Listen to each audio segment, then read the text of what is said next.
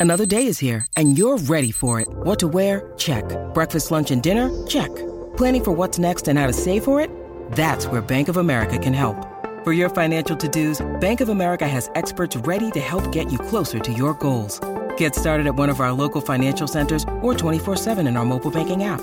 Find a location near you at bankofamerica.com slash talk to us. What would you like the power to do? Mobile banking requires downloading the app and is only available for select devices. Message and data rates may apply. Bank of America and a member FDIC.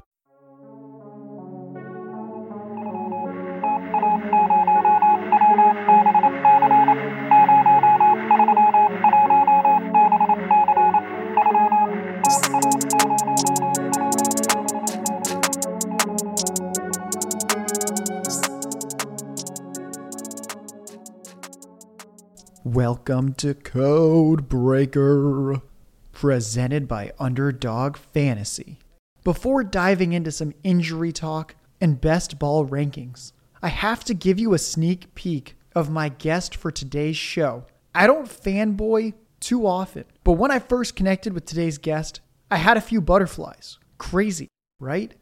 The hardened, cold hearted, argumentative, and always rational focused on the actual, the numbers, never fumbling, composed, emotionless, masquerading data scientist, the analytics guy. Apparently, there's no analytics handbook for handling nervous energy and excitement. I tried hiking, I tried yelling linear regression at the top of my lungs. I did a few live best ball drafts on Underdog. I robbed a bank, resequenced the human genome, and got in some heated Twitter debates. And let me tell you, nothing could calm me down.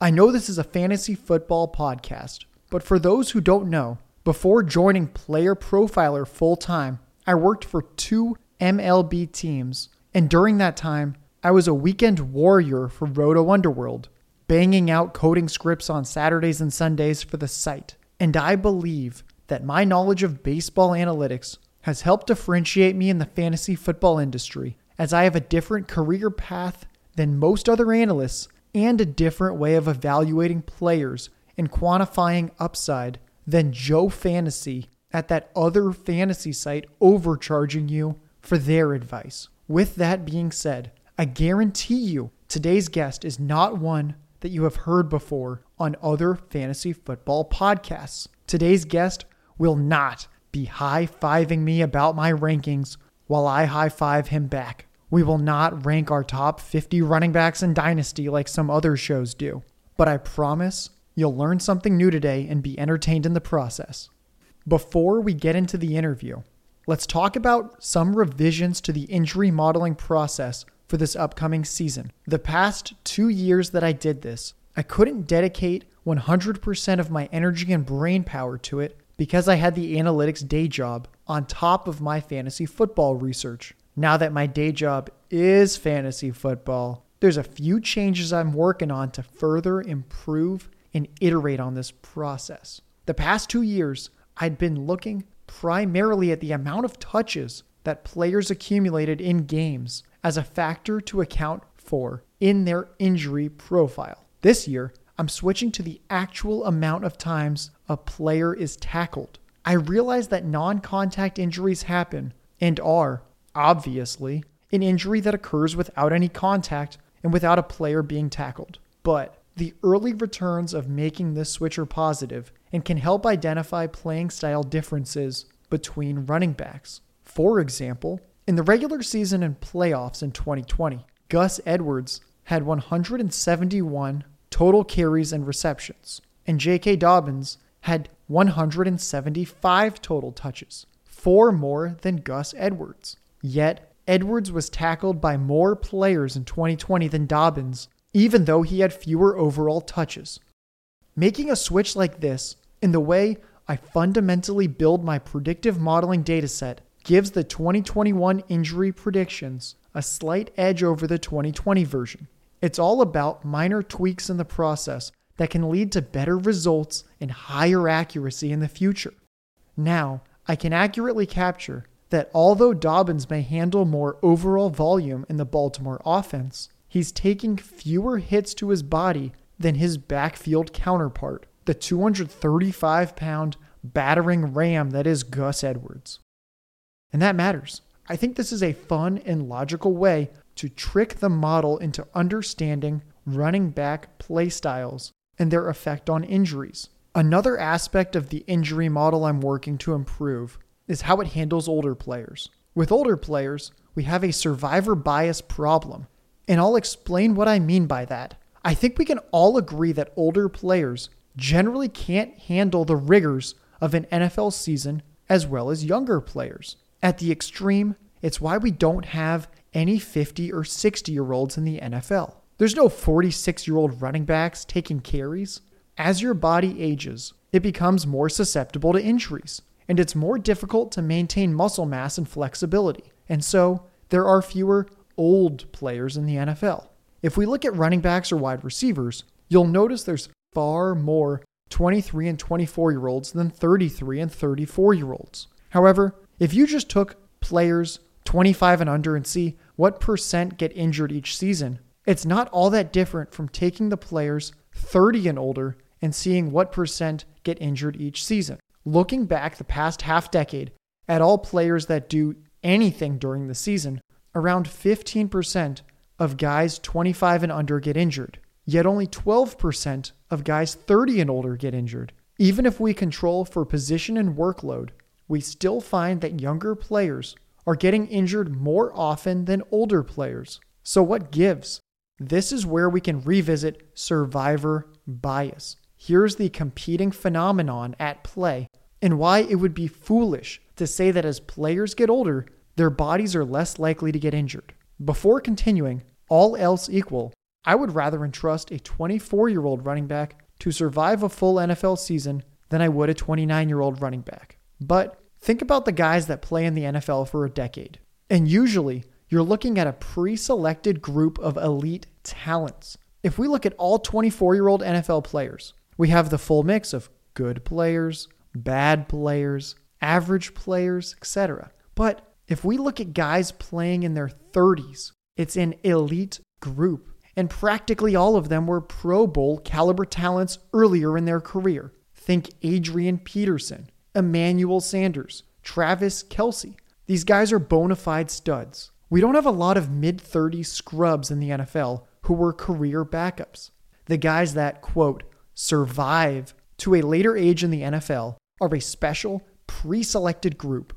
This is the survivor bias. That's why, all else being equal, we should expect a younger player to be less likely to get injured than an older player. They have less wear and tear on their bodies overall, and their muscles and joints can recover more quickly between games during the season.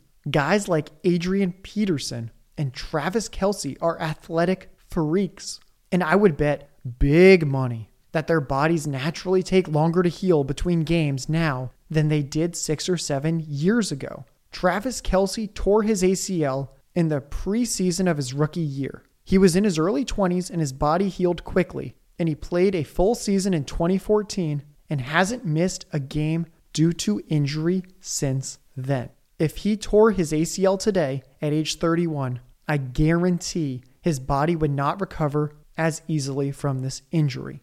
Another angle of this injury debate with younger versus older players is a little more speculative, but I'm confident enough in the logic here that I'll share it with you. Older players have made more money in their careers, and it's easier for them to call it quits if they have nagging injuries or their body just isn't recovering the way they hope it would after each game. Think Kerryon Johnson playing a full season with a knee brace last year. You think he's going to be doing that if he's 30 years old with 25 million in career earnings? I certainly don't think so. To better capture individual players becoming more likely to get injured in each subsequent season, I've changed how I look at their career workload to focus a little less on the past few years and to look a little more heavily at their entire body of work. This way, the model more intuitively understands that for each individual player, their injury probability is likely to rise in each subsequent NFL season. Mid 30s Adrian Peterson is more likely to get injured on a per touch basis than mid 20s Adrian Peterson. That's looking at players individually, compared to saying that 30 year old NFL players get injured less frequently than younger players, where you're not really capturing that older players are more injury resistant. Rather, players that survive in the NFL until age 30 are the pre selected group of elite athletes. But for each individual player, think Adrian Peterson in his 20s versus Adrian Peterson in his 30s. For each individual player, their injury probability is generally increasing year after year. Best ball rankings for Underdog, as well as an article on best ball strategy, may be live on the site by the time you hear this podcast. I'm really not sure. Just going to leave that there for my producer to edit out. Just kidding. I am my own editor and producer. We're keeping that in the show. Anyway, I've actually been posting a lot, a lot of best ball content on Twitter and giving my followers there a lot to look at, posting many of my finished rosters so you can see which players I'm already targeting in drafts. If you've been missing out on the action there, you can follow me on Twitter at JLarkyTweets. J L A R K Y tweets. I like a good burger, as most people do. I wouldn't say Five Guys is my favorite, but we're going to talk rapid fire about Five Guys in best ball. And I'll openly admit that's a fifth percentile segue, going from Five Guys burgers to Five Guys in best ball. Hey, the caffeine doesn't hit the same every day. Am I not allowed to be below average? For just once in my life, coach, let me be below average. Well, on that concerning and angry note, let's dive in. Guy number one, A.J. Brown. I have him well above consensus, and he's the rare wide receiver I'm targeting in round two of my best ball drafts on underdog. I could talk at length about A.J. Brown, and he could be a fun player to dedicate a full, in depth episode to at a later date. Wink, wink. I'm no vacated targets expert or stats guy, but I know A.J. Brown is talented. And the current receiving corps in Tennessee is A.J. Brown, Josh Reynolds, Anthony Firkser, and a bunch of guys you've either never heard of or guys I can assure you've never started in fantasy football before, even in a mid season bye week pinch. In summary, A.J. Brown has a path to massive target volume on a team with no other quality receiving options as it stands right now. He's tied to an efficient quarterback in Ryan Tannehill. The starting running back is Derrick Henry, no threat to catch any passes. If A.J. Brown can be a high end wide receiver one on only seven and a half targets per game, then yes, you get the picture. Tremendous upside if that guy's getting 130 or more targets a year. In all of 2020, he played on two knees that required surgery after the season. Healthy AJ Brown with no target competition, draft that man. Moving on. Guy number two and guy number three in tandem Ronald Jones and AJ Dillon. As I'm recording this podcast, news is breaking that the Buccaneers have signed Giovani Bernard. Even if they never signed Gio, Ronald Jones's ADP and getting drafted ahead of AJ Dillon made no sense. Ronald Jones is competing with Leonard Fournette, who proved to be the better overall running back down the stretch last year. Jones is also competing with Ke'Shawn Vaughn, who flashed every chance he had to touch the ball in 2020. Already, it was unclear how much work Ronald Jones would be getting. We had Bruce Arians coach speak about getting Vaughn more involved. We had the re signing of Leonard Fournette. So the Ronald Jones battle was already fighting against two talented and competent running backs. Now, of course, we add Giovani Bernard to the mix, though the dead horse had already been beaten. Why are you on Ronald Jones, dude? AJ Dillon is getting taken after Ronald Jones. In the Green Bay Packers depth chart is Aaron Jones and AJ Dillon. There is nobody else reasonably competing for touches there. We've seen Jamaal Williams be semi fantasy relevant playing alongside Aaron Jones. And in games that Jones misses, we've seen Jamaal immediately skyrocket to a mid range RB1. Now, AJ Dillon is taking over as the RB2 in Green Bay, and the guy is an absolute monster, and someone I expect to be in the mix for double digit touchdowns in 2021. Just to repeat, Ronald Jones was competing with Leonard Fournette and Ke'Shawn Vaughn for touches, while AJ Dillon is on a great offense and at 250 pounds looks the part of an elite goal line back. He's only behind Aaron Jones on the depth chart. So if Aaron Jones goes down, wheels up for Dillon. Yet, if Fournette goes down, Ronald Jones would still be competing with Ke'Shawn Vaughn for touches. Oh, and now they bring in Giovani Bernard too, which validates my suspicion that the Buccaneers are trying to find every excuse not to get the ball in fumble prone Rojo's arms. Take AJ Dillon later, than Ronald Jones in best ball, and thank me later. Guy number four, Noah Fant has an ADP of 92 on underdog, and he is the tight end seven there currently. I don't quite understand it. Here's the situation there we have Courtland Sutton coming back, Jerry Jeudy. At best, Noah Fant is the third receiving option in that offense, but I'd say he's the fourth overall option behind Melvin Gordon as well. There's also KJ Hamler, who showed some life late last season and was their 2020 second round pick at wide receiver. There's also Albert Okwuegbunam coming back from injury, and he was commanding a lot of targets at tight end before going down last year. Add to it that Denver has no competent quarterback on their roster, and I don't even know what we're doing. Taking Noah Fant ahead of a guy like Robert Tonyan, who is on both a better offense with a better quarterback and is higher on the pecking order for team targets. Truly, Noah Fant's ADP makes zero sense, and I currently have no exposure to him on underdog best ball drafts because of this. Guy number five, Will Fuller. I don't quite understand why he's going off the board after guys like Ja'Marr Chase and Odell Beckham. The success of the 2020 wide receiver class is inflating Chase's ADP, I think. I really don't understand it. Odell Beckham is coming off an ACL tear and hasn't put up a season like Will Fuller's 2020 since 2018, three years ago. Will Fuller is being penalized for missing game one of the 2021 season, as well as the Tua Tagovailoa discount. I agree, Tua didn't look very good as a rookie, but he also had nobody to throw to. When your receiving depth chart is DeVante Parker, Mike Gesicki, and Jakeem Grant, you're probably going to struggle no matter how talented you are. Now, Tua gets Will Fuller, an elite deep threat and overall incredible wide receiver. Just look at the Deshaun Watson splits circulating the internet in games he has played with and without Will Fuller. I usually think of small sample splits as primarily noise, but if you haven't already, just check them out. They're truly nutty. Anyway, Fuller should elevate the play of Tua and the surrounding Miami receiving options. And I don't like the narrative that Fuller is a bad fit in Miami for fantasy. Fuller has minimal target competition there, and Tua threw the ball deep on 15.3% of his throws last season. Fitz Magic, on the other hand, threw it deep 15.6% of the time last year. 15.3 compared to 15.6%. If you think Ryan Fitzpatrick is aggressive, then you're obligated to think the same for Tua Tagovailoa. Push the button on Will Fuller in underdog best ball drafts.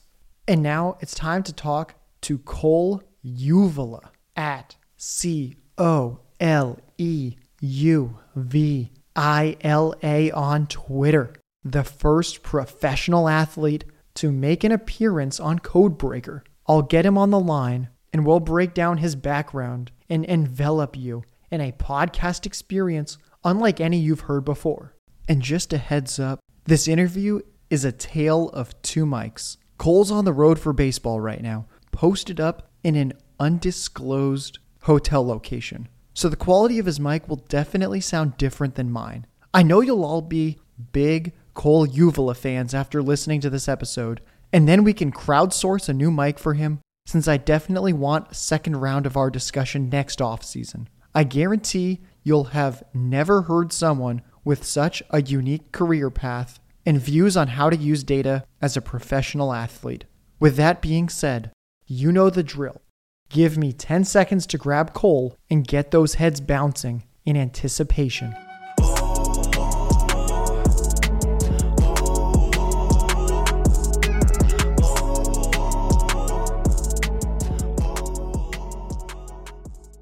My guest today is Cole Uvila. He's a professional baseball player in the Texas Rangers organization, armed with one of the nastiest curveballs out there. and a real student of the game with how he's used analytics throughout his pitching career. He's also a professional poker player, but most importantly, Cole is a patron of Matt Kelly, patreon.com slash podfather, and an owner of a couple dozen Dynasty Fantasy Football rosters. I cannot wait to get started, and I know the listeners are going to love this episode and learn a few things along the way. Welcome to Codebreaker. Give the audience a little Cliff Notes version on who you are and your background. We'll cover it all today, more in depth, folks.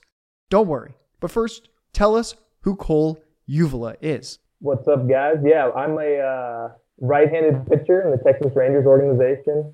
An avid uh, fantasy football player. I try my hardest. I not really uh, reached my ceiling. I don't think quite yet, but we're on our way. and uh, yeah, I uh, train at Driveline Baseball. Have since 2013, which is a you know training facility out in Seattle that focuses on data and analytics and among a lot of other things to develop baseball players. And in the off season, I spend my time um, playing poker professionally. So that is that is me. You know, I think if if we got uh, if we got ten thousand guys in a room together, I don't think any single one of them would have anywhere near the unique like triumvirate of skills and hobbies and passions that you do. So I'm looking forward to this, and I know everyone's going to enjoy this because it's not every day that you get to talk to someone who I feel like in your case, like you've really followed your passions and just kind of seen where they take you. And it's diverse, it's interesting, and it's who you are. So I'm I'm excited. Yeah, no, it, it is it is very unique. Um, but it, it's it's important for me. You know, it gives me a lot of balance and it gives me a lot of other things. People, you know, sometimes poker doesn't go well, and you know, I just focus on baseball for a month, and then you know, when baseball is kind of getting me down, you know, I can just go play some cards and kind of let go. So it is a it is an interesting uh, background, but I wouldn't really wouldn't want it any other way. Cole, before we go too much further in this interview, what do you want to plug? Tell us your Twitter and anyone that you want to shout out now that you've made it big time on the the sixth episode of Codebreaker. Yeah, so um, my Twitter is at Cole UV, and so is my Instagram. Same same thing. Got the blue check rolling recently. We're, we're there. We go. Verified. Yeah, we, we're we're moving in the right direction. Yeah, and uh, got to give a shout out to my main girl, Kayla Andrus, uh, soon to be my wife. I know she'll listen to this, and you know, you're the best. All right, so before we get into the the meat and potatoes, how did you find out about Matt Kelly originally? Yeah, so it's it's a little bit of a story. I was week 16 of a redraft uh, league that I was in, and this is before I found Dynasty and got went down that rabbit hole. But uh, it's the league I've been in the longest. It was my first fantasy football league. I joined in 2013 with my JUCO buddies.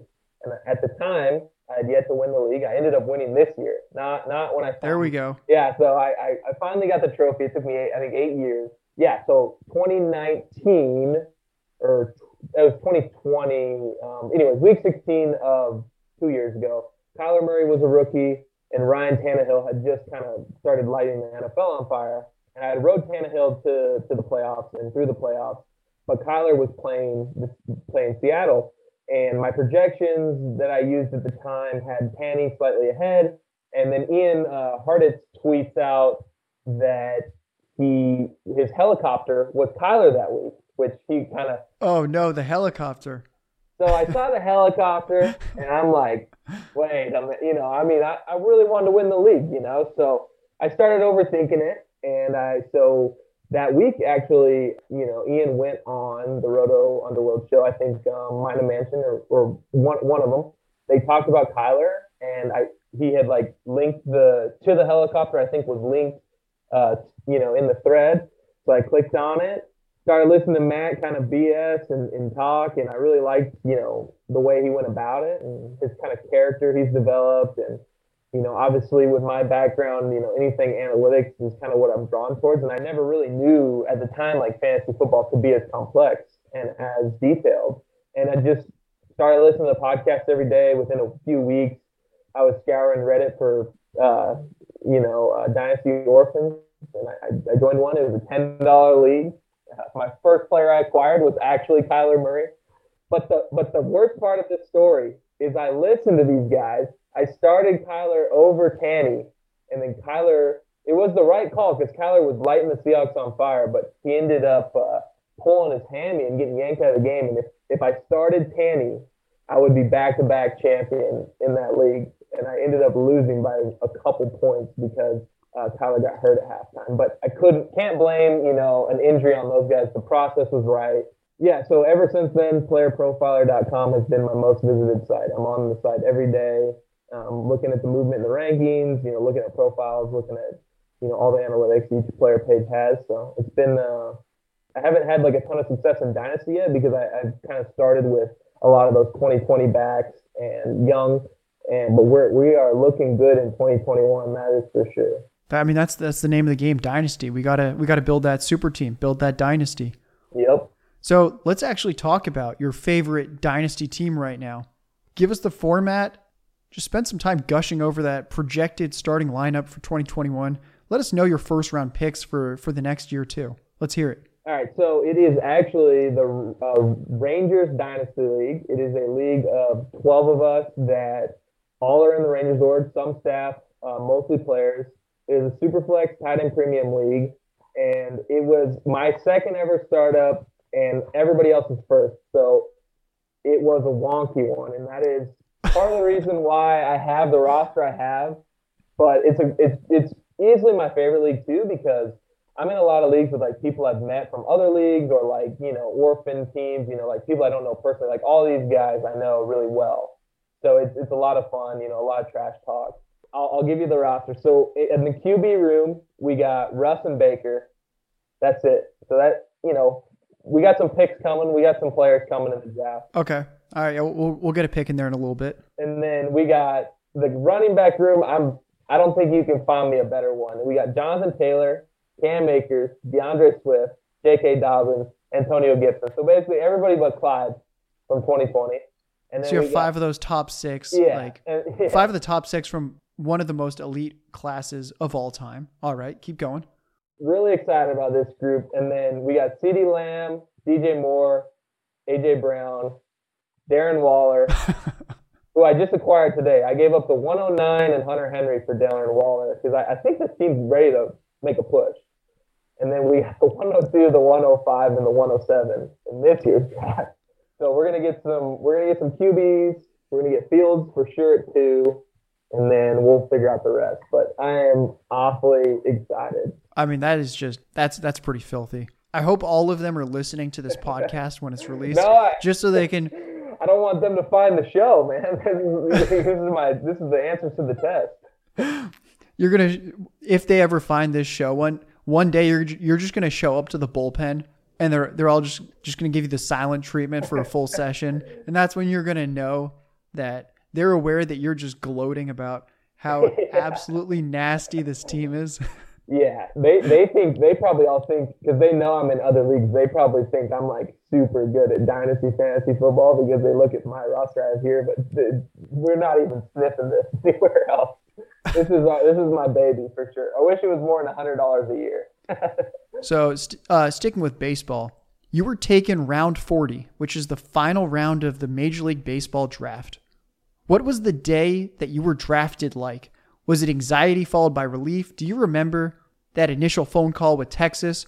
Or was that whole day ultimately just one kind of nervous, uh, fast paced blur?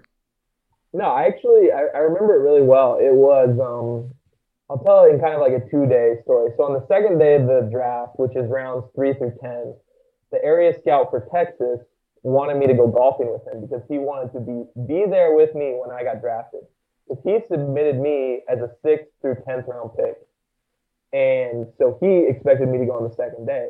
So that day was gloomy enough because I didn't get picked. And we golfed, and it was like we were listening to the, the draft, and nothing uh-huh. happened. Uh-huh. But it's like, you know, I mean, shoot, we got 30 more rounds left. In my head, I'm like, hey, if I if I was in the mix round six through 10, I'm gonna go early day three. And I literally woke up that morning. I looked at my then girlfriend, now fiance, and I said, I'm gonna get drafted today with like a big smile on my face. And I was just, I was just, it was my life, you know, dream come true. And man, that day drug on. It's like round 20 was probably when I started to be like, geez, you know, maybe I don't know, what did I miss? You know, Tucker, uh, Derek Tucker was the area scout that submitted me and drafted me, and he was texting me, "Hang in there, hang in there." I don't know what they're doing because an area scout, unfortunately, they can only do so much. I mean, he wasn't even in the draft room when they were making these picks. He, he does his report, it goes up the chain, and then they decide, really. Mm-hmm. And, um, you know, him and I had actually developed a relationship, obviously enough to go golfing together. And he was hang in there, hang in there. And uh, yeah, it was long day. And I actually, you know, the 39th round hit. And this is when it really sunk in that I thought I wasn't going to get drafted because the Rangers, oddly enough, selected Shea Patterson, who you uh, fantasy football guys might recognize. Definitely the Devy uh, crowd will recognize. He was the quarterback for Michigan not too long ago. And I thought it was just a throwaway pick because, you know, that does actually happen. You know, that teams don't have enough roster spots to fill all 40 rounds. So that, you know, like Johnny Manziel got drafted one year, you know, and never was going to come play baseball. And I just thought it was a pick like that. And I said, well, if they're throwing away their picks, I got no shot. I ended up coming to, to learn that uh, Patterson wants to have a baseball career when his NFL career winds down. So it wasn't a throwaway pick. And then, you know, 40th round hit, we were driving through to Kentucky. My buddy just texted me, uh, who was kind of in the mix with the Rangers at the time, Kyle Boddy, who we'll get into. He he kind of knew, um, he had actually known for a while I was going to get picked in the 40th round. He didn't tell me. He said, hey, go check Twitter. I refreshed Twitter. There's my name. And then it was obviously very emotional, um, very happy, but man, it was it was stressful. That I I hope nobody every year guys have to go through it. I mean, there's 30. Well, I guess not anymore with the draft being shortened, but for for many years, people all had to go through what I went through. But yeah, it would have been way cooler if I just went in the eighth round and could have partied or something that day. You know? Yeah, take take the next 36 hours, just relax. Yeah, but it, it made the car the rest of the car ride home to Seattle from Georgia much easier. How did the how were the Rangers so confident that you would be there in the 40th? Was it a case of uh, they they happened to find out that other teams weren't necessarily on you, or was it that you were a little bit older as a prospect at the time, or just that? Yeah, I mean the the end of the day, and it, I didn't realize this at the time because when you're a draft prospect, you see all the positives, you block out the negatives. You don't really, you know, I thought, oh, I hit. Well, yeah, you have to keep your confidence up as a pitcher. Yeah, you know, I had I had been up to 98 in front of the Rangers, which I thought, you know, oh, that means you're automatically drafted. But the reality is, I was 24 years old, which is super old. Like probably, I'm on a short list of one of the oldest players ever drafted.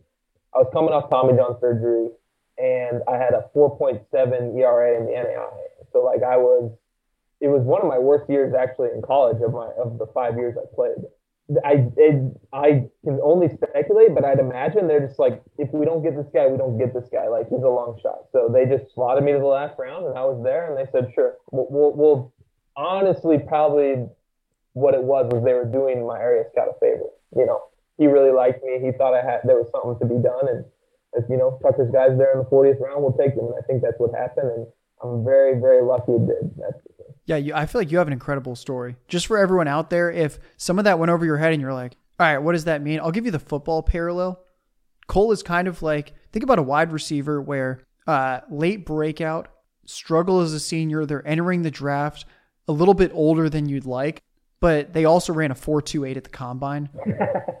so it, there's just tantalizing upside there. I, I like I like that analogy. I don't know if it's true, but we'll take it. I I think it applies there. I mean, we'll we'll get into it a little bit. There's there's a lot to talk about, but you have some some very uniquely incredible traits. So we'll just we'll talk about your frame. You're around six three, listed just under 210 pounds. Essentially, prototypical alpha wide receiver size. And then for those listening, you want a player comp, college football, think Terrace Marshall. For the NFL, actually very similar to a, a big slot. Like Cooper Kupp has basically that exact body type or uh, a slightly heavier CeeDee Lamb. So, what does baseball do more efficiently than football for training? How can you uh, maintain the weight and stay in shape? I'm assuming that you're in shape, Cole. Yeah, so I think it's really unfair to Terrence or Terrence and uh, Cooper to compare me to those guys because at the end of the day, it's like you know comparing apples to oranges. I mean, if you were to have us, you know, stand next to each other and take our shirts off, you'd think you're looking at um, a Hollister model and uh, you know like a mailman or something. So it's it's not the same. Like the body comps are completely different.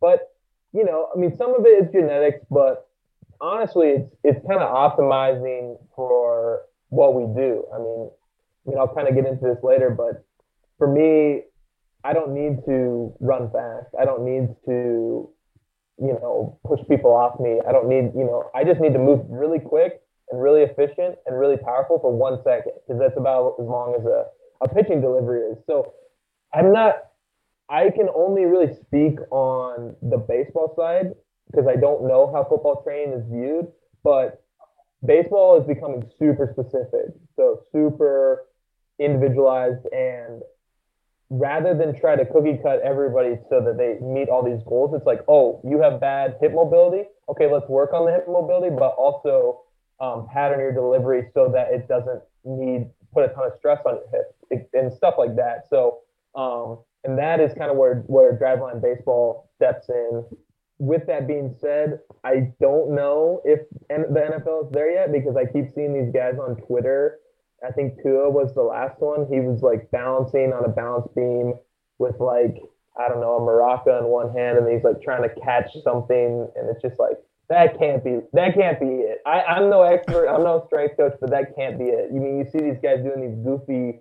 I mean, even Derrick Henry, he was doing like. Oh, Chris Carson did it too. Carson tried yeah, to show him up, and I was like, "What do you guys? Like, you guys are just trying to pop a shoulder out or something with these stupid push-ups." Yeah, it's like I I'm by no means. I mean, I couldn't do what they're doing, and so I'm not. I respect, but I can't imagine that's optimal. Yeah, completely agree. So, drawing another potential parallel between baseball and football, we all know these football players. They're superhumans who can recover from injury abnormally fast. Yet, even still, the recovery times on some of these guys. Think Saquon Barkley in 2019, where he had the high ankle sprain and he came back in two weeks, even though Generally, uh, the health practitioners recommend six to eight weeks when it's in season and he just really wanted to get back out there and help his team win. Yet, all the medical research has shown the ankle hasn't fully recovered when the guy's back out on the field. Baseball, there's games almost every day instead of once a week like football. And then there's more games overall during the season too for baseball. Do you find that baseball players also try to rush back from injuries in season like football? And do you have any personal thoughts on how you try to recover from injuries and what kind of timeline you're setting for yourself?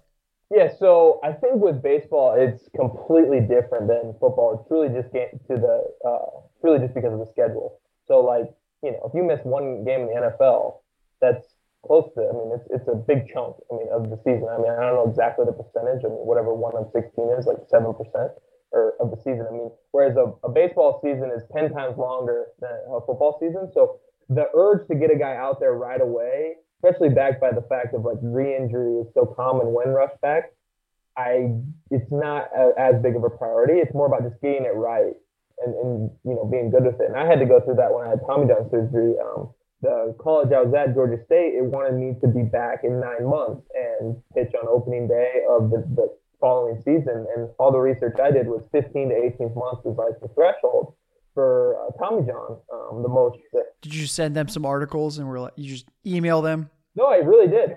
Yeah, I did. I did. And I, I said, listen, I have to make a selfish decision here, but I can't, I'm not going to come back to Georgia State um, this next year um, because I don't think it's the best for my career. Because for me, if I came back to Georgia State and I was 86 to 88 and throwing strikes, that wins games at Georgia State but my goals went past that. You know, I was I wanted to pitch professionally. I wanted to pitch in the major leagues. And 86 to 88 in, in um, I guess 2016 is when I got hurt. It doesn't it doesn't get you any look. So um, I had to be selfish there um, and kind of go the long route. Where and then as for me, as far as like the, for recovery and trying to prevent injuries, is just controlling what I can control. I can control my diet. I can control my sleep. I can control my arm care and I can control the volume in which I um, throw from day to day. And when before my injury, I thought I was invincible, so I would like throw off the mound every because I had never been hurt. So I'd throw off the mound every day. I would eat awful. I you know would drink you know quite often. Um, just lived it up in college, and then you get hurt, and it's like, whoa, you know, everything comes crashing down. I listen to my body so much better now. I get way more sleep. I eat a lot cleaner, and I don't drink. You know, and all those things, you know, kind of add up into. I mean, obviously, nobody is um, injury proof, but it, it just betters my chances. And you don't realize that stuff as a college kid who's just you know wants to hang with his buddies and it's not that serious. But it gets pretty serious when you know you have to make a decision. Well, do I really want to do this? You know, you know, you don't get any younger.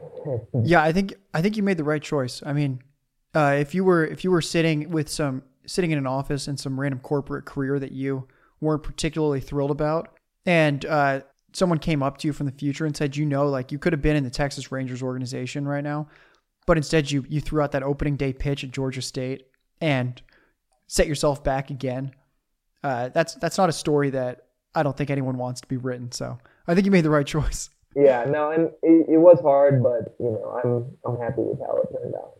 So say that you had a player page on Player Profiler. We all know that most of the players, it's 40 time, speed score, agility, burst score. Those are at the top of the page.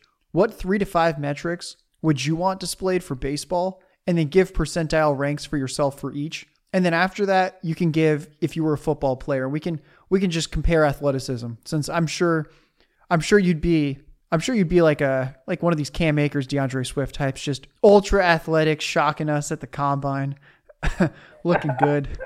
Yeah, so uh, not quite in the football department, but in baseball, I do some things pretty well. I have um, 99 percentile vertical lift on my fastball. So vertical lift is it's measured by Statcast and like uh, a tool or a, I guess a device called TrackMan, and it basically shows how much my ball fights gravity. So vertical lift, a really high vertical lift, is a ball that is really backspun and it kind of pulls its plane. So there's no sink and it's very flat. And throughout history of baseball, like flat fastball without movement is bad, but what happens to hitters is they're trained to account for gravity when they swing.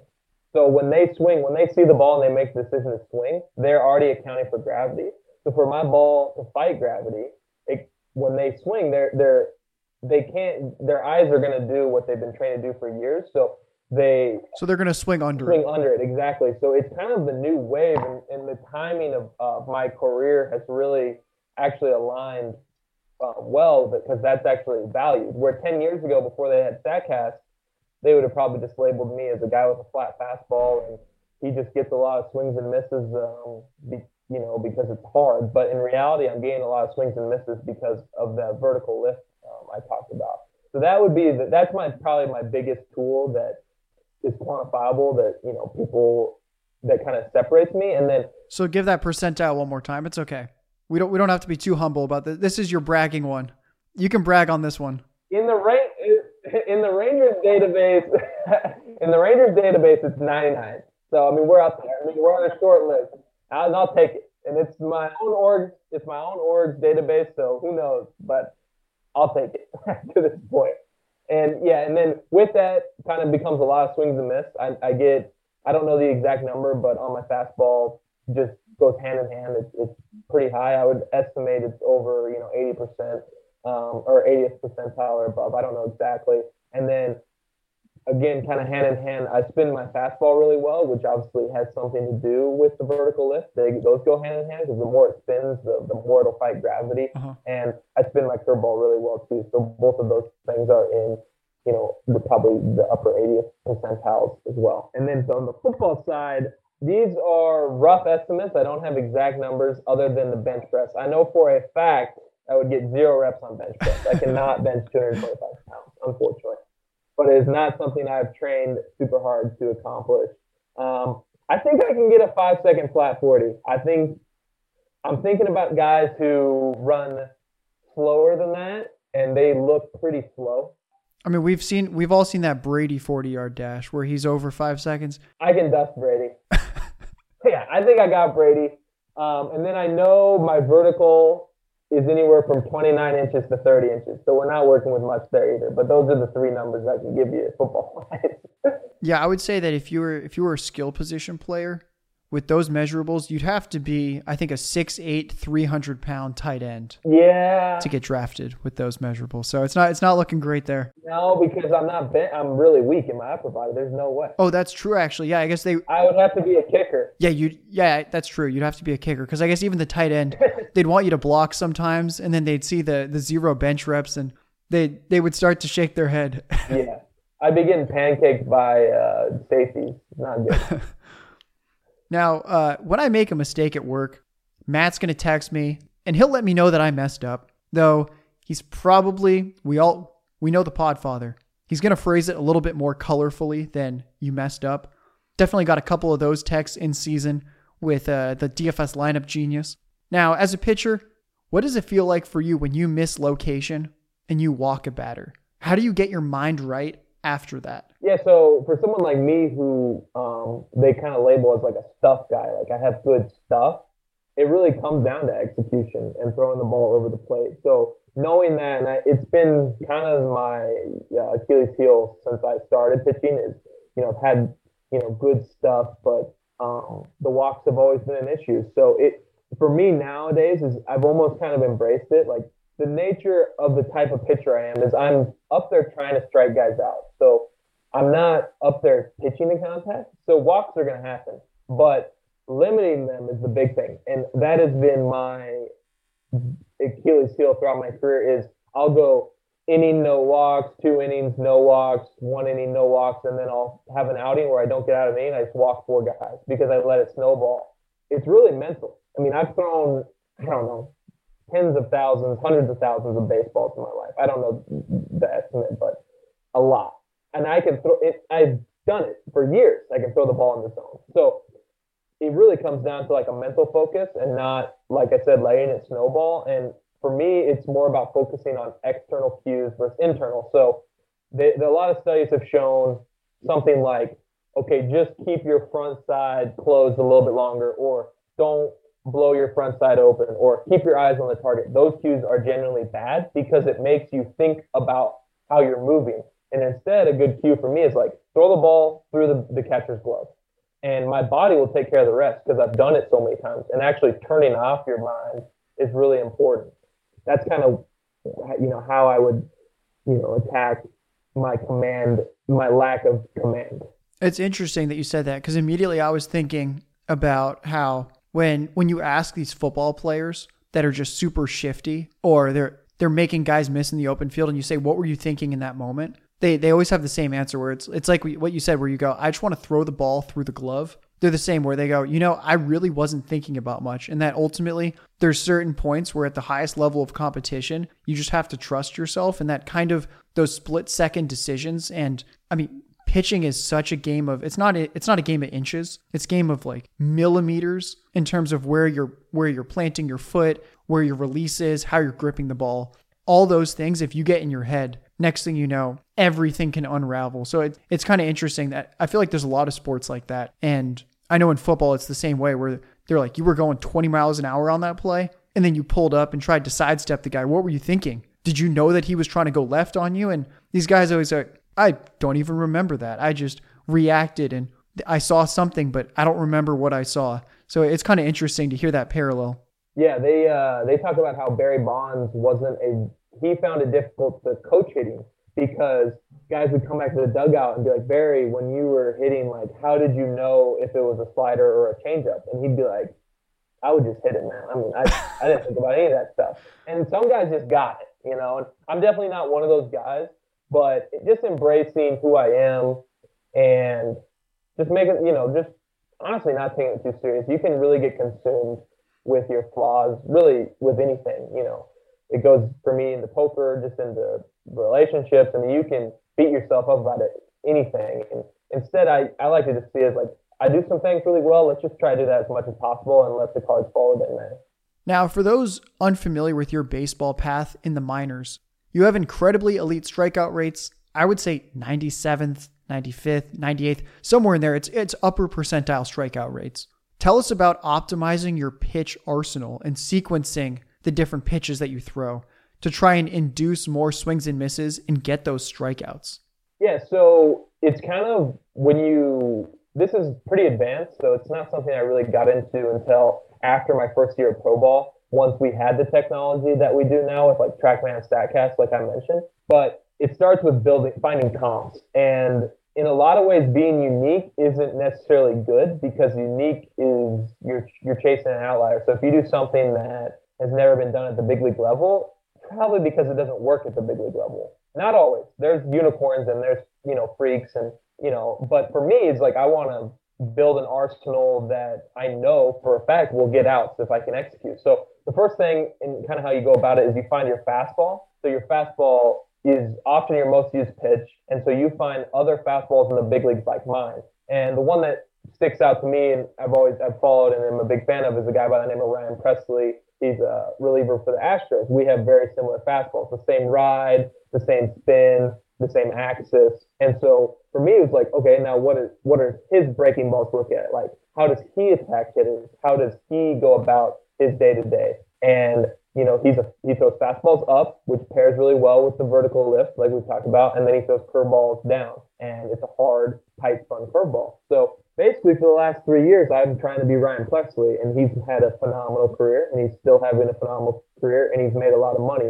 And obviously, I'm unique in certain ways, and but it, it's generally just like finding um, what works in the big leagues, you know, is going to work in the minor leagues, and then you know you build off that. So um, that that's a big thing for me, um, and just kind of having your off speed play off each other. And guys at the big league level do that the best, and that's why they're there. And then um, kind of with what I talked about earlier with the command stuff, and how my arsenal plays is trying to throw balls in general locations versus pinpoint command because I'm blessed with the ability to not have to be perfect in the zone to get out. Where a guy who pitches in the low 90s or upper 80s and mixes speeds more than I do, he would actually focus on the opposite. Like he knows that he just needs to be on the corners and he'll have a lot of success. And if he gets caught up in the middle, he's going to get punished. I'm the other way. It's like I'm better off just throwing it in the middle and, and letting the hitters like kind of have fits with it versus getting behind in counts, getting them comfortable, and letting them you know hit balls off the wall.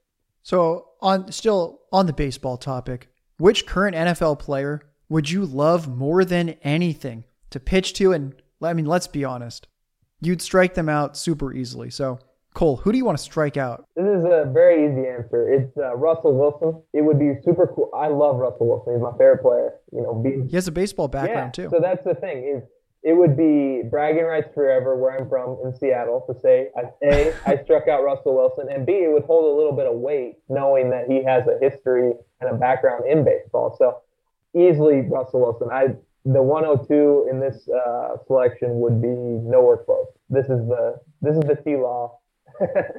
so let's say that we pluck Patrick Mahomes or Justin Herbert or I would even add uh, what you just mentioned, Russell Wilson. I'd add him to this list. A guy with insane natural arm talent. And we took them out of the NFL and put them into organized baseball. How long would it take them to pitch in the minors and then not totally look like a fish out of water? Or do you think that these guys are just too far into their NFL careers at this point to ever transition from throwing baseballs to, or from throwing footballs to throwing baseballs? No, I think, you know, kind of would just say athletes are athletes and they're going to figure it out. Like Mahomes, he actually does have a background in baseball. He was like, I think he even was drafted uh, at a high school, but he and his dad pitched in the MLB. Like the genetics are there. He'd figure it out pretty quick. You know, probably less than a year, he would be in a velocity range that was respectable. Uh, he's obviously, you know, a very strong guy. It, you know, it would just take a little bit of time. But but as far as ever being like a difference maker in, at the major league level, I would say they're probably drawing dead. I don't think um, any. It's just those guys are too good and it's too specific and it's too, the, the the skill gap is so so narrow up there um, that they're just they're just too far behind. But as far as making them like a serviceable, um, you know, 90 mile an hour arm, it, it it probably wouldn't take as much as you'd think, especially with the resources that that are out there now. And a place even just like Driveline Baseball. I mean, they they take football players all the time. Most of the most of them come out of college. You know, it's like quarterback who had a good arm and threw hard in high school. It's like okay, let's give it a shot. But it's not impossible. But to be like a serviceable big league pitcher, I would say you're chasing um, a really really unlikely outcome. Yeah, I like to hear it. It seems like you, you guys heard it. I'm just going to put words in Cole's mouth. He thinks he has a higher baseball ceiling than Patrick Mahomes. I agree. so we've we've actually said the name multiple times now. Driveline Baseball. Give me a little background information on Driveline, the place that you've been training and developing your pitches. And for those unfamiliar, we can make the parallel to Exos and how Exos is the cutting edge place for football athletes like Ja'Marr Chase and Rondale Moore to train. Can you tell us a little bit about Driveline and how you got started training there? Yeah, so um, for me, like Driveline is a lot more than about just helping me with my pitches. They they've essentially allowed me to check every box along the way, and I found them in 2013. Uh, how I found them is a funny story. So I, at the time, was much more involved in Magic the Gathering, the card game. I still like it, but with COVID and um, you know just other interests, I it's something I'll always love. I just don't do it as much. But when I was in junior college, I was still like really into it. You know, going to like you know tournaments all the time and um, I'm I'm unfamiliar. Is that kind of like Pokemon or Yu-Gi-Oh? uh, give or take? I mean, it's a trading card game. Yes, it's definitely a little bit more um, strategic, and Okay. it's, there's actually a direct correlation with poker players and Magic. It's it's um, it's kind of how I got my start in poker, or interest in poker, I should say, is just being a So it's the it's the gateway drug to poker. uh, yes and no. I mean, n- not all poker players play Magic, but it, there is some correlation. You you see it a lot, and it's just a good game. It's a game I played as a kid, and then I got more serious into once I had a little bit of money to like pay for the more expensive cards. But anyways, the story goes, I am at junior college with a good friend of mine. His dad had a big warehouse that was a baseball facility, and he said, "Hey man." we had a guy he just came through and he uh, he rented the attic of our facility and he wants to train baseball players out of there. And I told him I had a friend that plays Magic and he's like, oh, I gotta meet him because this guy apparently played Magic too. He said, bring him by. So um, I went and I walked into this attic and there's Kyle Boddy who now is a pretty big uh, name in the baseball world, but I then was you know just getting his start and um, you know we just became friends. I just kind of would talk to him um, that day. We like kind of hit it off and BS for a couple hours, and then I kind of mentioned to him that um, I was dealing with some like elbow tightness, and I was in uh, between transfer or um, transitioning into being a short uh, a pitcher from a shortstop, and so I was just my body was just having some like natural adaptation to to new stress and. And he mentioned that he had this new machine he was testing on guys. It's called a Marc Pro, which is kind of like a STEM machine.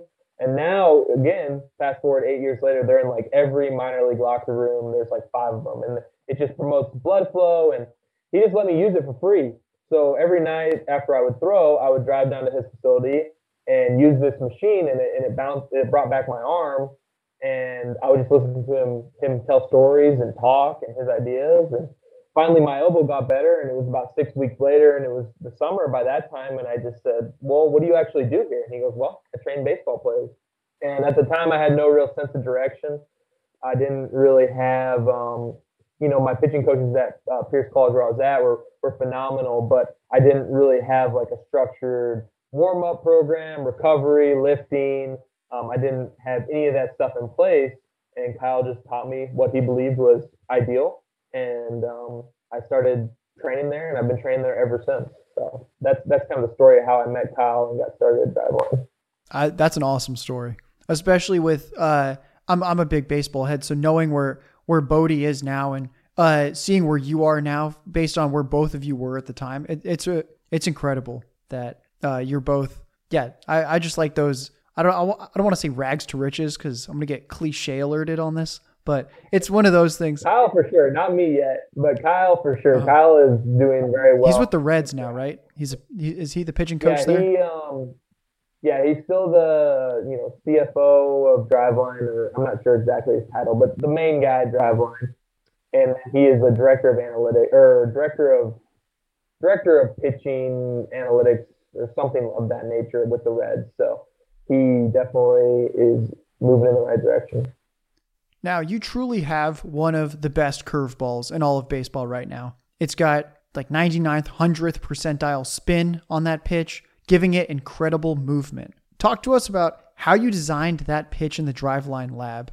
And was there that one moment where you just you just look at your where you looked at where you look at Kyle or you just kind of thought to yourself, "Holy shit, we've created just this absolutely filthy pitch." Yeah, so um, first I'll just start with back when I showed up at Driveline in 2013, there was one employee of Driveline, and it was Kyle. Over the years, they've expanded that. Kyle, Kyle and I truly haven't worked together on baseball since, I don't know, 2016. He's more of like a mentor to me now and just a good friend and somebody I hit up for advice or, you know, if I want to go grab dinner and we're in Arizona together, you know, we'll go talk or whatever. But um, but the story with the curveball is I had reached the All Star break of my 2019 season.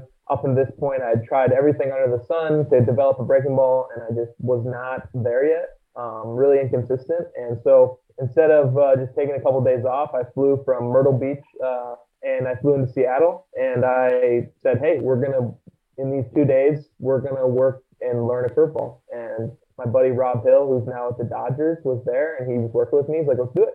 And we started throwing it and he showed me a grip and we had all the data and all the technology there to, to measure the metrics of the pitch. And he's like, that's really good. It, it, it, it truly took 30 minutes. And he was like, wow. Like, he just showed me the grip that I still throw now. And he's like, that's really good. Just do that. And he's like, keep doing that. And then my my season kind of took off uh, in the second half. Once I had that weapon to use, it really opened up because I was primarily a fastball only pitcher for my first year and a half in pro ball, which although I had a good enough fastball to get away with it, it still makes it much more difficult. And just just them respecting the breaking ball totally changed everything for me. So yeah, Rob Hill was the man on that one, and the, the quote he said was, "Yes, just do that." just do that.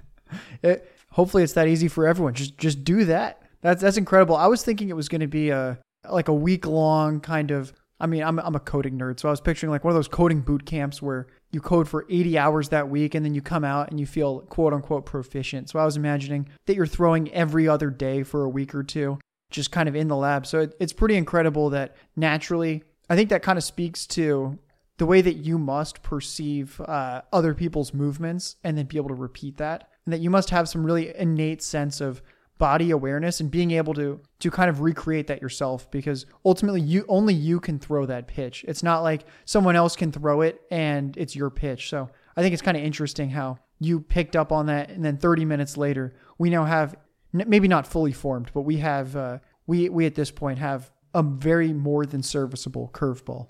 Yeah, so that that's the thing I'll say is by no even now I'm still working on my curveball, but from going from not having a breaking ball at all to having one that projects to to get guys out in, at the major league level, you know, in a day, really just speaks to Driveline and the people that that work there, and Rob specifically, Rob and Eric Jagers, who is also with the Reds, who's another uh, close friend of mine who's helped me along the way with the curveball. And I mean, to be honest, yes, I'm the one throwing it, but the people that I've had surrounded me, surrounding me in the last like eight years of my career, just I'm really lucky because there's a lot of bad information out there. I mean, it's no different than fantasy football. Mm-hmm. I mean, there's a lot of people that you know, not maliciously by any means, but they're just not as up to date or as uh, fluent in you know what is going on to make baseball players better in 2021. And I'm just super lucky for the last eight years, like all the minds that have gone into even in college at Driveline, uh, coaches that have gone into essentially creating me and you know what I do have been really bright, really and really good at their job. So it's been a group effort for sure. So what does a typical session look like at Driveline in terms of the length of it, the type of training, time spent where you're looking at uh, replay video footage in slow motion behind a computer versus actually you're just on the mound throwing and gathering the data that way? So yeah, so it's different from day to day. Um, some days you'll just come in, it'll be a recovery day, so you'll just have a warm up, You'll throw um, some weighted balls to get your arm, you know, loose. You'll play some catch. You'll do your arm care to shut it down, and then you'll get out of there. And then there's days where you're higher intent days, which you'll also lift on those days. So you'll come in and it'll just be a throwing program, but much more volume and higher intent. You're throwing the ball harder, and then you'll lift afterwards. And kind of the idea with that is you want your recovery days to truly be recovery days. So you'd rather pack on your heavy, intense days throwing with your weightlifting days, so your body's just gas, and then you have a, a set number of days to recover from. The other days are pitch design days, which is when you come in, and, and that's what we did on the All Star break to design the curveball. Is you come in, you throw a couple fastballs, they get they collect the data, and then somebody standing there who works the Driveline On that day, it was Rob. He goes, "Well, I think a curveball would, would go really well with this um, with this fastball. So try this grip, throw the pitch, okay, the data comes up, okay, well, we need, you know, it's different from player to player, but you know, for me, it's like, okay, well, we need to tighten that up. It's a little bit loopy or it's a little bit slow. So try to throw this one harder. And then you just you go and, and you just get the direct feedback from the um, from the technology, but also direct feedback from a high speed uh, camera that is basically mapping your hand as the ball comes out of your hand. So not only can you see exactly what how the pitch is moving, but you can see how your hand is, you know, delivering the ball, and it just expedites the pro, uh, you know, the process. The eye test is great, but it can only give you so much. I mean, everybody can see with their eyes, wow, that's a nasty breaking ball, but why or how? And that's kind of what Driveline in pitch design sessions like sets out to do. And it just you can get what some people used to do in a month, which is just throw the curveball till it feels comfortable and it looks good and it's getting results. You can do in a day or 30 minutes, like for, for me. And then the last day, or not the last day, but it, the last day that I'll talk about would be like a testing day. You come in and they put you on the force plates and they have you jump so you see how much force you put into the ground. And this is more in the weight room, so like it's basically to track your progress in the weight room. You know, you do a various tests to see like if you're if you're increasing the force you can put in the ground and just overall strength. And testing days go as far as like you meet with a physical therapist. He'll take you through a bunch of range of motions to see if you're like, you know, if you lose a ton of range of motion in your shoulder, you know, you might be at risk for an injury. So he'll prescribe you a couple days off or, you know, some recovery days in a row to kind of get that to bounce back. And they don't leave any stone unturned. That is for sure. Sometimes it can get a little bit overwhelming for guys because because they don't leave any stone unturned, you become consumed and you almost think you're like some imperfect player, you know, because nobody's going to come in and just crush the strength, have elite stuff, and move super well and be unbelievably flexible and all these things. So I tell guys like once you know who you are, just try to make small, you know, small um, improvements, and don't get consumed by not being, uh, you know, a perfect athlete, which none of us are. So early on in that answer, you talked about how uh, Rob looks at you and goes, you know, based on this fastball, a curveball pairs well. So for someone that might not know baseball very well, talk about for how long. So that the mound to the home plate, it's about 60 feet apart. And when they say pair well, what they mean is that your fastball and curveball are going to out of the hand and initially the way they move are going to look fairly similar to the batter, where the batter's not going to know is this a fastball in the 90s or is this a 78 mile an hour curveball that's about to drop right as I swing? Do you have any idea of kind of how long those two pitches are going to look similar, where the batter perceives your fastball and curveball looking like the same pitch before one of them rises up and the other just the tail falls off and it completely drops down?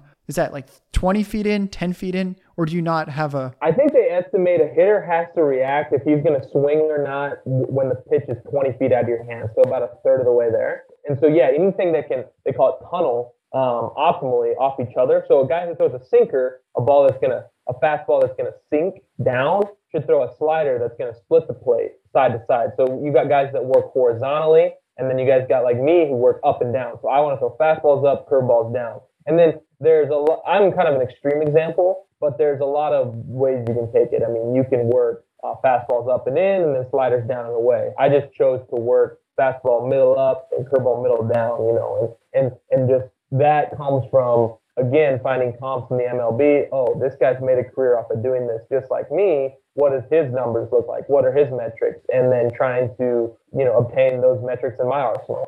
So, how do you think that your awareness of baseball and being so acutely aware of all the analytics behind baseball. How does that translate to Dynasty? And what are a few concepts that you've picked up on faster than potentially just Joe Fantasy that picks it up and wants to get good at Dynasty? Yeah, so kind of back to what I just said is uh, like comps are really good. So you know, like the whole thing with Devonta Smith right now is essentially for him to be a wide receiver one year in and year out in fantasy, he would have to be a unicorn. He'd have he'd have to be a player we've we've never seen anything like him. And that's not necessarily good. That's why someone like me wants to shy away from Devonta Smith is let somebody else, you know, um, have, you know, have, you know, have him and have a lot of success. I mean, because for me, you know, I want to chase the guys that, that look like the alphas or they look like the three down backs. And, um, that, that the, the whole comp concept, you know, comes from that baseball background and, and not just being a film guy that's like, wow, this guy's always open. Like I need to have him. It's like the guy who has the the big breaking hammer curveball, but he never throws it in the zone or something. You know that that's useless. I mean, it's just not a it's not a tool that is ever going to play because it, it doesn't matter. And um, so that that is a big thing. And then just focusing on the details that matter. Something that comes to mind is how um, you know 40 yard dash isn't super important for wide receivers. It's more about you know their size and their body of work in college and um, you know if they they have the my ball mentality you know that that kind of thing that you don't necessarily need to see on film to know that a Ja'Marr Chase is going to be a phenomenal uh, football player uh, in the NFL and um, and just like finding your strengths um, that kind of comes from baseball so with that is like optimizing your process I guess is what I would uh, hold on, that's not making much sense. What the hell am I writing? What was I writing here? Oh my goodness. Yeah, these every now and then you check back a note. I do this sometimes and I'm like, like what the hell is this chicken scratch? I mean, I feel like you gave a really good answer for that one. Just the first two. So if if we can't decipher this, okay, yeah, just yeah, just oh, something. While, while we stop though, something that we skipped over is this part right here that I thought was um, I highlighted it. I know I talked about um, the pitching motion being like one second long, but like I think um, as far as like what I would do if I were to like train uh, football players, kind of using my Driveline background would be would be good to talk about that we we I just didn't mention. I don't know if you want it in there or not. If you if you don't think it's important, then we can keep going. No, let, us talk about it. I mean, we can. I'll, I'll just figure out what's in the outtakes, what's not. But I, as a just a baseball analytics nerd, want to hear your thoughts on this. And I know that everyone out there wants to hear about it because I think there are so many parallels between baseball, a sport that has been so much more like, quote, figured out analytically than football. And I think it's fascinating to hear that athlete perspective where mm-hmm. you're aware of the numbers, you try and incorporate them, but also at the same time that like you're the man behind them that's doing the action that so many of us like myself included wish that we could be doing. So I think all your insights there, that's I think that's going to be for many people the most just like just the fast most fascinating part of this. So yeah, before we keep going, yeah, let's go back to that. So yeah, we're talking about wide receivers and how so many of these guys, it's like why can't you just Rashod Bateman, why can't you just be 205 like we thought you were? Why can't you just play at that weight? So uh, talk about more of your thoughts on that and what maybe football could learn from baseball.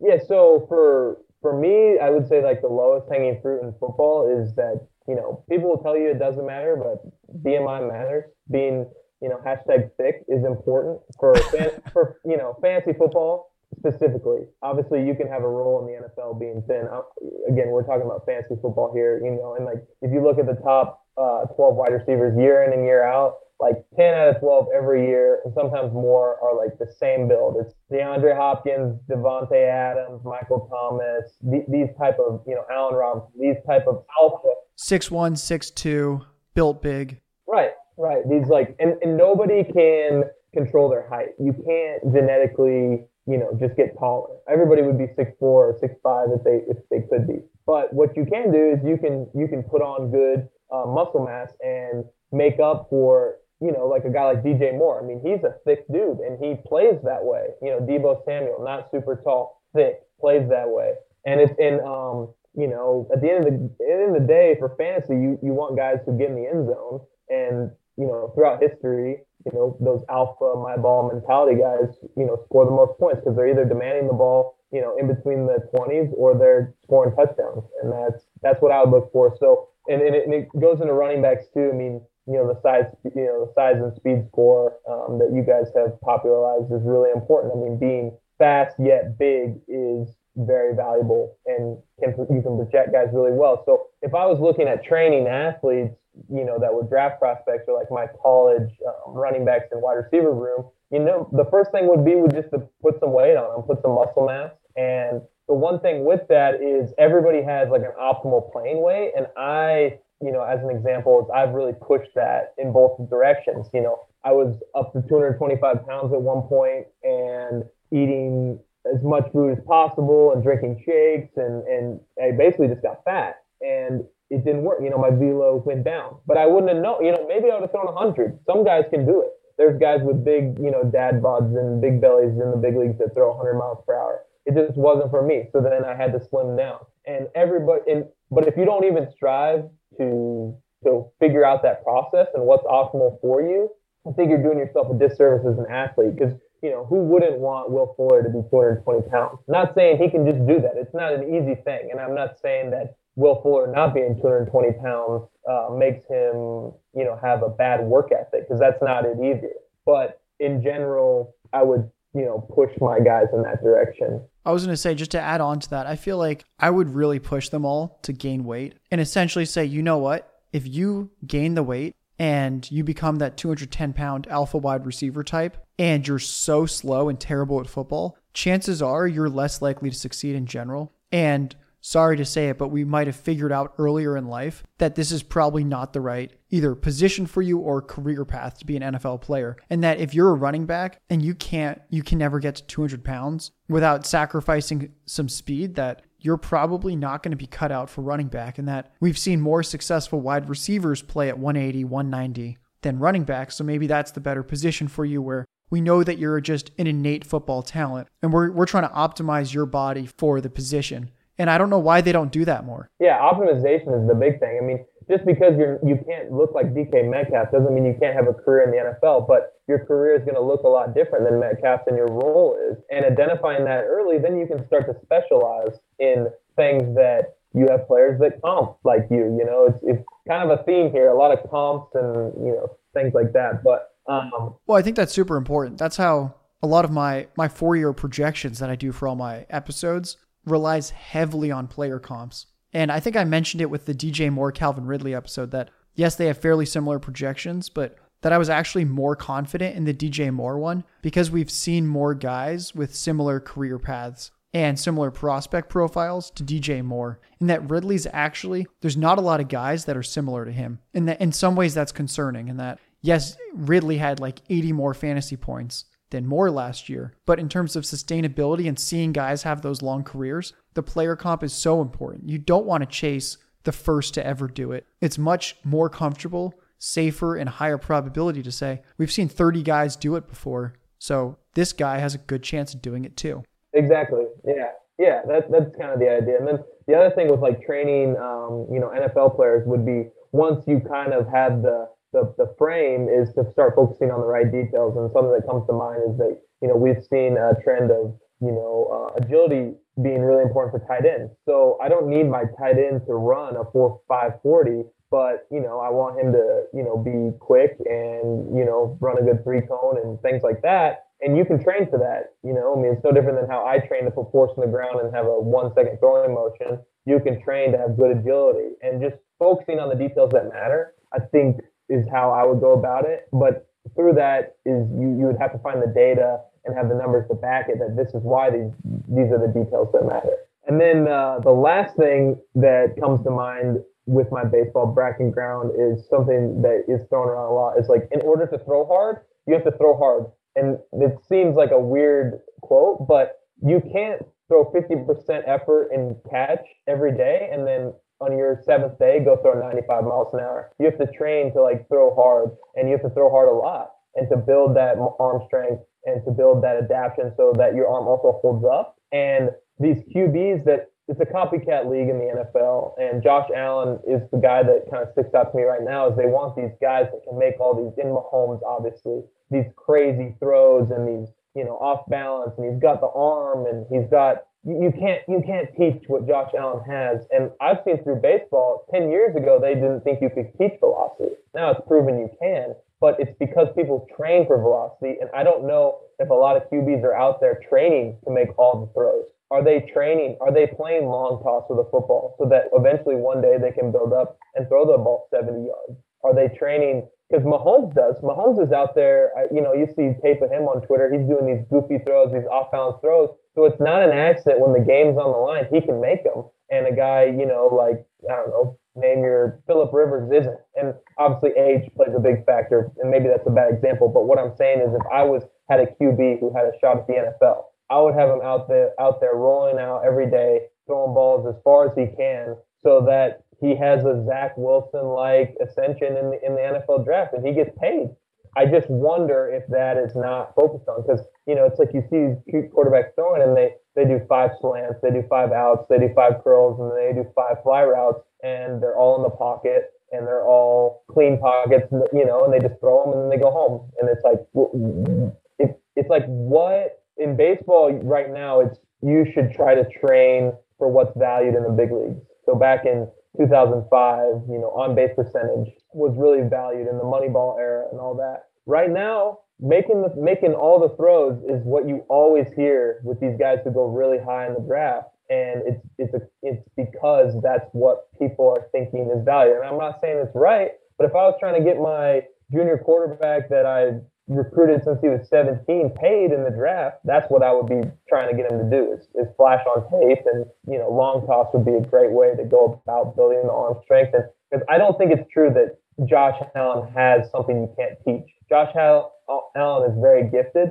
but there's no doubt in my mind, you know, if you take a confident quarterback and you give him a year and, and, and put him through the ringer as far as testing his arm, he could really improve in those areas. I think that what you just said, that could end up being a million dollar idea. Yeah.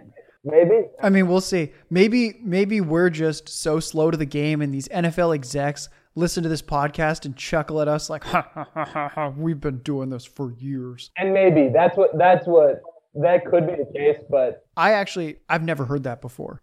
And I would assume that everyone listening hasn't heard that before. So I love that. Yeah, I was I was just sitting there. I feel like my jaw was dropping as I was thinking about it. And I was like, yeah, you're right. I mean, obviously we want them to be you want to be a good NFL player, but at the same time, like it's it's a career when you're an athlete. It's not you're not just yeah, you're not just out there like, oh, I just love this game or whatever. Ultimately, you want it to pay the bills one day. So yeah, why not emulate whatever the most profitable skill is, which is being a, a quarterback that that makes all the throws. Yeah, all the throws. That's what I hear. That's why everyone loves Zach Wilson. All right, so we're going to transition off of football and baseball now. You're also a professional poker player. And then newsflash to anyone that's unaware about the minor league wage scale, but from my understanding, most minor leaguers work another job of some type during the year. What separates you from a more casual poker player who considers themselves, oh, I'm decent at poker? What's the difference? Yeah, so poker is just about finding edges any way you can. I mean, it can be as simple as just, I don't drink when I play. You know, I don't drink alcohol because a lot of people drink alcohol, or it can be as simple as, um, you know, I have a stop loss because um, it's poker is very day to day. Like I made this amount today and I lost this amount today, but in the end, it's a it's a long run and it's kind of like investing. So I could have an awful week and you know go 5K in the hole, but you know I look back six months from now and I, it was super profitable six months. And finding edges is important, and I try to find them where I can. Obviously, in a you know with good morals. You know I'm not like a scummy guy or anything, but I would say what separates me um, is just you know I put in the work. Um, I my passion for poker rivals my passion for baseball, and I'd actually say I'm in a similar place in poker that I am in baseball, like a low level minor league player. So like I'm just a small time poker player. You know, I make my fifty dollars an hour. I don't play super high stakes, but it pays the bills and it's it's fun and I enjoy it. Put a lot of work in with coaches. You know, I've had multiple coaches. Um, I work with solvers, which is like game theory optimal uh, computer programs that essentially run a hand for you, um, a simulation, you know, uh, millions of times, and then it gives you the optimal strategy based on what bet sizes you should use, um, what frequencies you should check, and what frequencies you should bet. And you know, poker is a lot like ba- uh, baseball and fantasy football. Is that you can make it as complex as you want. It's a super complex game, and at the end of the day, good fundamentals will make you money. But to eke out every small edge you can, having like a really good understanding of the game and having a really, you know, they call it like a theory-based approach. Like I would, I would definitely take that side of the of the game and, and wanted it to be because it's just fun that way. I mean, you, you can you learn so much and it almost becomes a, a battle with yourself of like how much you can improve and you'll think okay in in the game you know or in a game you know i'll bet 70% uh, pot on the river and then i can go home and take that exact hand and the computer will be like the optimal sizing was 30% given the run out um, this texture board texture and then so just always taking notes revising. Right and, it, and it's just you, you can never be a complete poker player. There's always a spot. There's always a part of your game, mental, you know, mental or strategic, that needs work. And I always love the idea of all the work I put in will eventually correlate into results, which isn't true in baseball. You can be the hardest working dude and you get hurt or you just don't have the, the ceiling and you don't make it. But in poker, I truly believe anybody can be an elite poker player if they put in the work. And that's what was really attractive to me. And it, and it kind of came when I was rehabbing my elbow because I had all this time and it was like I was it was an obsession. Um, and it, it, it's not nearly you know I have the skill set now to like always make money in poker. At least I believe so. Um, so I'm not as into it, but I'm still trying to improve and and it's it's just a hobby that you know has made me money. I'm I'm just picturing everyone at Georgia State like when, like when's Cole throwing opening day and you're just making loads of money online poker, resting the elbow, knowing that you've got your whole life ahead of you and why why pour all your pour all your eggs into this one basket for this opening day start when you're only halfway recovered? That's actually I feel like that's a great time to do it. And it was like when I was rehabbing my elbow, I was at the age, you know, I was 22. You know, my dad helped me out a lot financially in college, but he kind of just said, you know, hey, you know, if you're gonna move home and just rehab this elbow on your own, like, you know, you're still my son. You know, I'm not gonna like let you live under a bridge, but like, you know, it's kind of time to, to start figuring it out. I had about four thousand bucks. I had saved it to my name, and that that was my uh, poker bankroll, and I just just went from there. Went from there. Yeah. I feel like it's kind of like people with their DFS bankrolls when they're like, "Oh yeah, all these years ago I had a hundred dollars or I had two thousand dollars or whatever, and now my bankroll is a million dollars a year." Yeah, I'm so. not. Uh, I'm not quite that successful, but we're not. We're not quite that high stakes yeah. yet.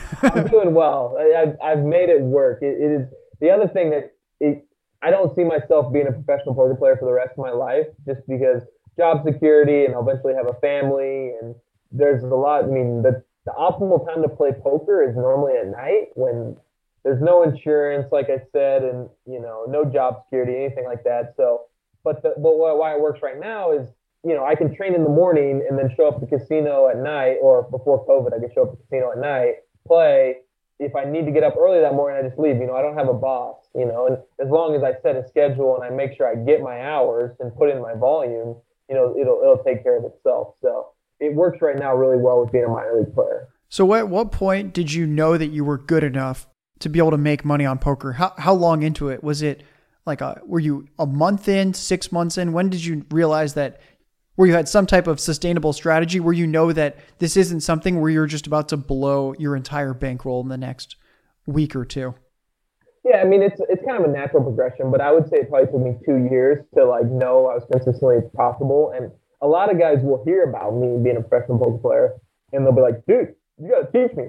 And then I'll be like, I don't think you realize the commitment that it really takes to be a consistent winner. And they're like, no, no, I'll do it. And then most of them, you know, washed out. And, and it's not for everybody, but for whatever reason, I just loved it enough to stick with it. And I got my teeth kicked in uh, many, many times. I went broke many, many times where I pretty much had no money to show even uh, as recently as the offseason of 2018, after I had played professionally for a year and a half, I went off to college and paid, you know, for my, my fifth year of college kind of on my own, um, off the money I made from poker. Then I got drafted in the pro ball, you know, didn't sign for much. So all, you know, I had a whole summer to live and I show up the off season of 2020 or 2018 and my bankroll had really dwindled and I was like, well, I'm just to do what I've always done. And then I had a bad stretch, you know, it's like a, I don't know, close to like a 10k downswing, and I had to go get a job. And um, that that that's part of it. That's part of being a poker player. Like they tell you, and I didn't believe it. In 2015,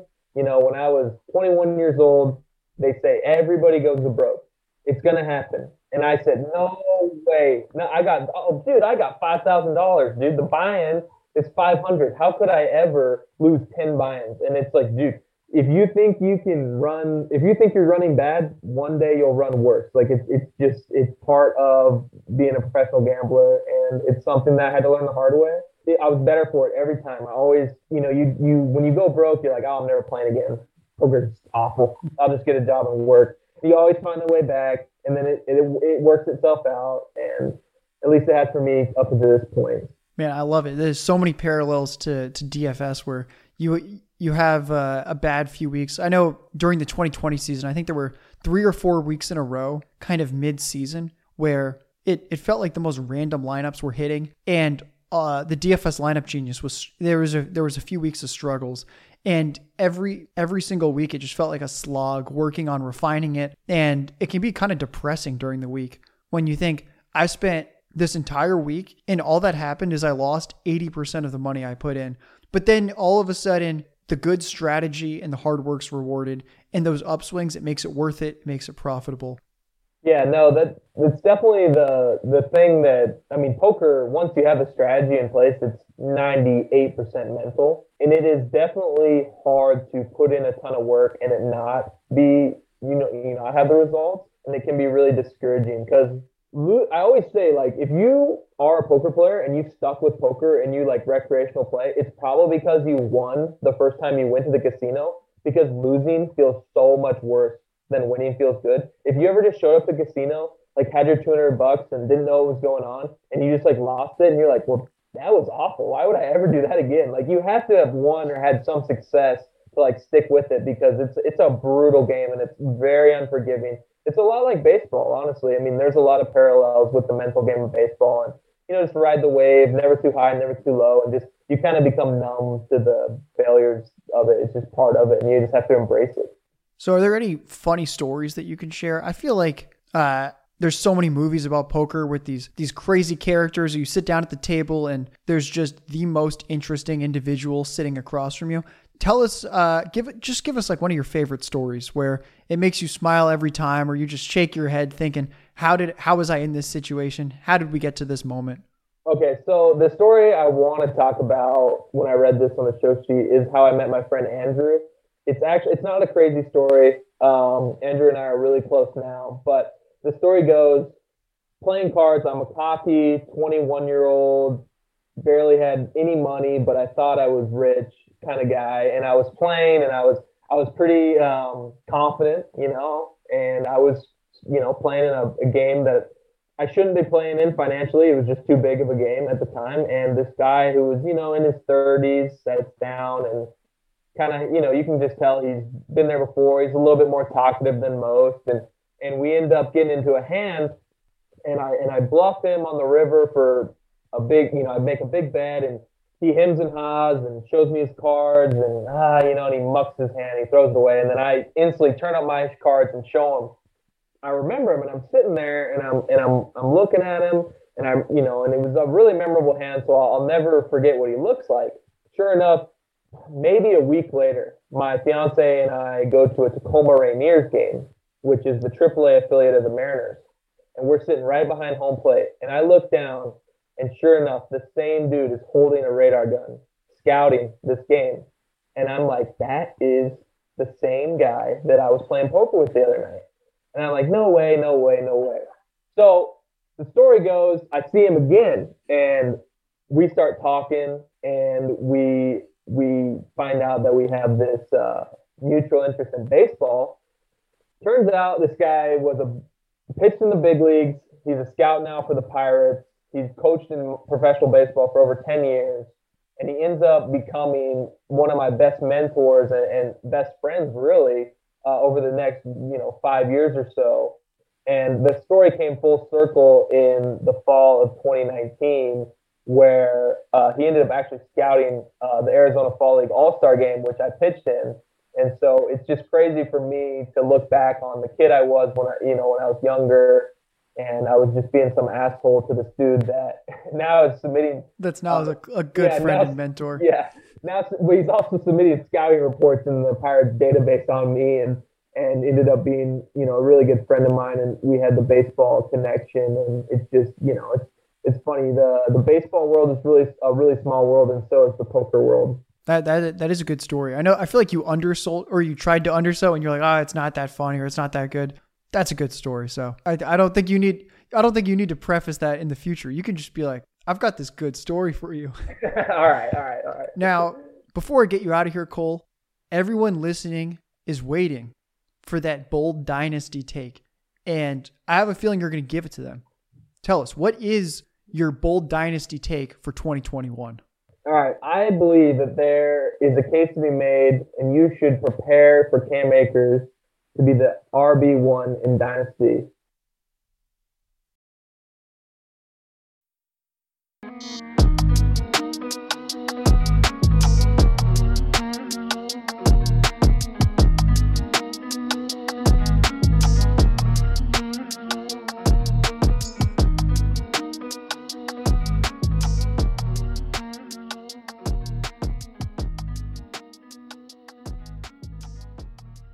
All right, I believe that there is a case to be made, and you should prepare for Cam Akers to be the RB1 in Dynasty. So, Matthew Stafford comes to town, who is historically a gunslinger who loves to target running backs, which will stretch the defense. So, the, the issue with um, Akers in 2020 is he was number five in the NFL in stacked box, which I actually learned from a, another um, Twitter account, Drew um, Drew O. I think it's Drew FF Bean Counter on Twitter. Yeah, super sharp guy. He puts out some great analytics stuff, and he was talking about how, yeah, super, he's he's great. Um, and he was talking about how Akers and Darrell Henderson faced two completely different stacked box rates. You know, like um, Cam Akers was number five in the NFL, and he was doing the comp of why like Henderson isn't going to overtake Akers.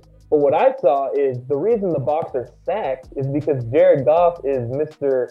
You know, dink and dunk. You know, he, you know his yards per attempt and you know his air yards are, are really low. Um, and just he, he just doesn't have the ability Sta- uh, Stafford does, where the defense has to respect him. So it's a projection that you know some some running lanes are going to be open. And and when you look at all the situations of these running backs, these young running backs, because obviously the CMCs and Dalvins have this as well, but he's really the only one out of Swift, JT, Akers, and Gibson, and, and even Clyde that I think has a true 25 touch, uh, 25 touch per game uh, potential. Um, and they we've seen that. He's the only guy we've really seen that with. Um, you know, in the playoffs, he was their guy when when the game was on the line, when their season was on the line. He was he was eating, and um, obviously he checks all the boxes athletically. He is younger than ETN and over a year younger than uh, um, Najee Harris. He's still just 21, and I'm not saying to go out and send CMC for Akers, but you can legitimately get Akers in a first for CMC. I mean, the there is starting to get some momentum with you know people are starting to get on board with this. I've been I've been the minute Stafford got traded to LA, I was pounding the table for Akers. He's easily my highest owned player in Dynasty, and I've been a fan fan of his since he was in college. So maybe this is a little bit biased, but I genuinely believe that Akers people are, are afraid you're buying him at your at his ceiling um, as like the RB nine or something in startups, and I don't even think it's close. I think his ceiling is you know in that Saquon CMC tier. So I, I am extremely excited about Cam Akers, and I think um, if you can go get him, the price is only going to go up. I love it. Yeah, it's it's kind of what I when I built the case for Antonio Gibson and what why I recorded that first Codebreaker episode on him is I saw so many people saying you got to sell him while the hype is high and he was only on the field this percent of the time and he only did this and if you just look at the season stat line of Akers, you're like, "Oh, okay, he was that that's an above average rookie season." But what you're missing is how unbelievably dominant he was down the stretch. And that this guy essentially won a playoff game for them with a backup quarterback where they just rode him in that offense. And that you're not buying Akers. If, if, if Akers, assuming that Akers is a bell cow next year, which I think we both think so, you're not buying him at his peak right now because the reason that he's not the the consensus RB3 in Dynasty is because there is that tinge of uncertainty of if he can do it or not. But that the second people see he can do it, boom, the price shoots way up. We saw it with Dalvin Cook. Like you see it with these guys all the time where the second that they put it together, oh, too late. You thought you were going to send this offer out. Don't even think about it. Add a first and then some and now you can send it out. And that that that can hit so quickly and you really you have to be ahead of it. The other side of that too is there. I've noticed with Akers because of the, the regular season he had, a lot of owners who had him, and he Akers didn't win you any fantasy football championships last year. If you had Akers, you you weren't even probably in the playoffs because he wasn't cheap, and um, you know, so they, they kind of hold that against him in the sense that, that he had that history of basically missing a year, and nobody gets points because he was good in the playoffs. But what we saw in the playoffs is what is extremely encouraging. I mean, it, it, was his backfield, and he has the talent to do it. And you know, people will poke holes in the argument saying his O line is trash, but the dude has balled out with a bad O line ever since he left high school. So I mean, it, he the, his style of he he's patient enough to make the first guy. Guys that get in the backfield, a lot of guys will just run right into him. I love when Akers always. It seems to always make that first guy miss. He kind of, you know, he has like that little, like stutter step or stop and go, kind of push guys off me. And man, Cam Akers is the truth. That is for sure. Yeah, I feel like we could. People might listen to this like six months from now, and they'll be like, "Oh my god, it was so obvious." And Akers is just killing it eight weeks into the season. They're like, "Oh, why didn't I see this?" But it, it is pretty crazy with, especially with uh, less sharp competition, where they're valuing Akers. It's just it blows my mind. And I, sometimes I look at our rankings and I'm like, should we be more bullish on Akers? And we are way above consensus in Dynasty. And even still, yeah, even still, sometimes I'm just like, man, this guy truly, like you said, he's got that like the RB1 upside. You guys are, you guys make this look not like a super hot take, but there's a lot of people that would take like a Nick Chubb um, over um, Akers, and just just give me those you know three or four more years, and I'll I'll, I'll try my luck with with Akers for sure.